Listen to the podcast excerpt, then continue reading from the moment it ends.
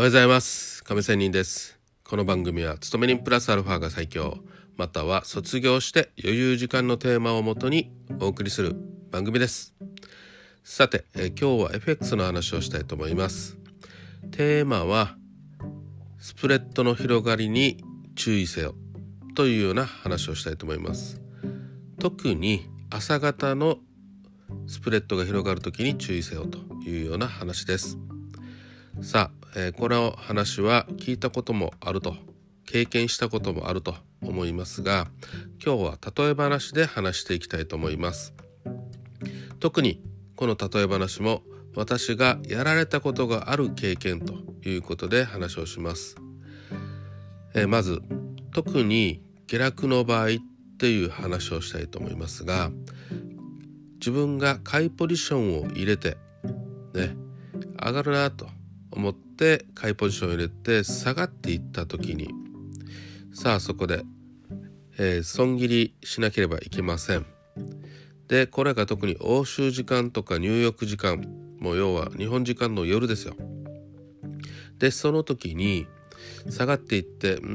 んどうしようと本当はそこで切らなければいけませんが、まあ、どうしようと迷っている時に少しずつさらに損が増えていくと下落していくわけですよ。でその時に自分が入れた逆差し値の手前あたりで反転してなんとか元に戻ろうとしてる。戻ってるわけじゃないですよ。戻ろうとしている時に。でこの勢いが強ければ次の時間軸時間足でもだいたい勢いが強い時はまた下を攻めようとしますよね。特に4時間足8時間足で考えてほしいんですけども8時間足というのは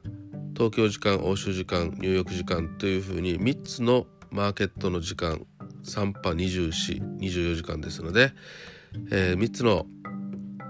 マーケット時間でちょうどね、えー、それぞれ8時間になるわけですのでこの4時間足で下落していった時というのはまあ普通に考えて、まあ、必ずそうなるわけではないんですけど8時間足と大きな時間軸で見ればね多分4時間足で見て陰線になった場合には8時間足では8時間足でも陰線になる可能性が高いですよね。ここ言ってる意味わかりますか？結構重要な話で。ね、勢いよく下落していってる時には4時間足で陰線つくと8時間足も陰線つく可能性が高いわけですよ。そうなった場合欧州時間あたりから下落して入浴時間もだいたい下落していった場合にもう入浴時間でちょうど反転して少し損が減ったとしてああよかったと安堵しているとさあ入浴時間が終わって東京時間がなる時にこの辺って商いが商いが多分薄いマーケットですのでスプレッドが広がるわけですよ。さあそこでなんとか逃れたもののスプレッドが広がることによって結局損切りさせられるということになりがちです。ですので結局この時間帯を見ておかないとなんとか逃れたとしてもスプレッドが広がって狩られることになるのでそれよりはどうせね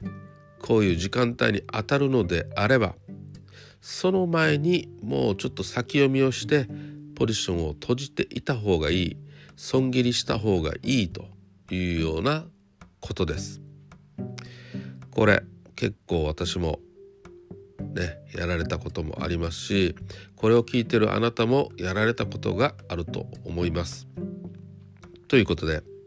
時間帯を考えながらちょっと先読みをして損を抱えていた時にもまあこれは特にね損を抱えた時にはなんとか逆差しね逃れた場合でもまあ早めにどうせね、スプレッドが広がって朝方のスプレッドが広がって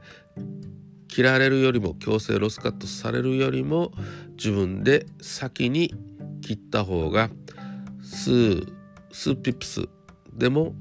ねえーと、守ることができるよ。資産を守ることができるよと。ねちょっとした負けでも嫌じゃないですか。ね。ですので早めに切ろうというような話でした。これ結構大事な話で特に朝方の商いが薄いスプレッドが広がる時の話でしたそれではまた明日 See you!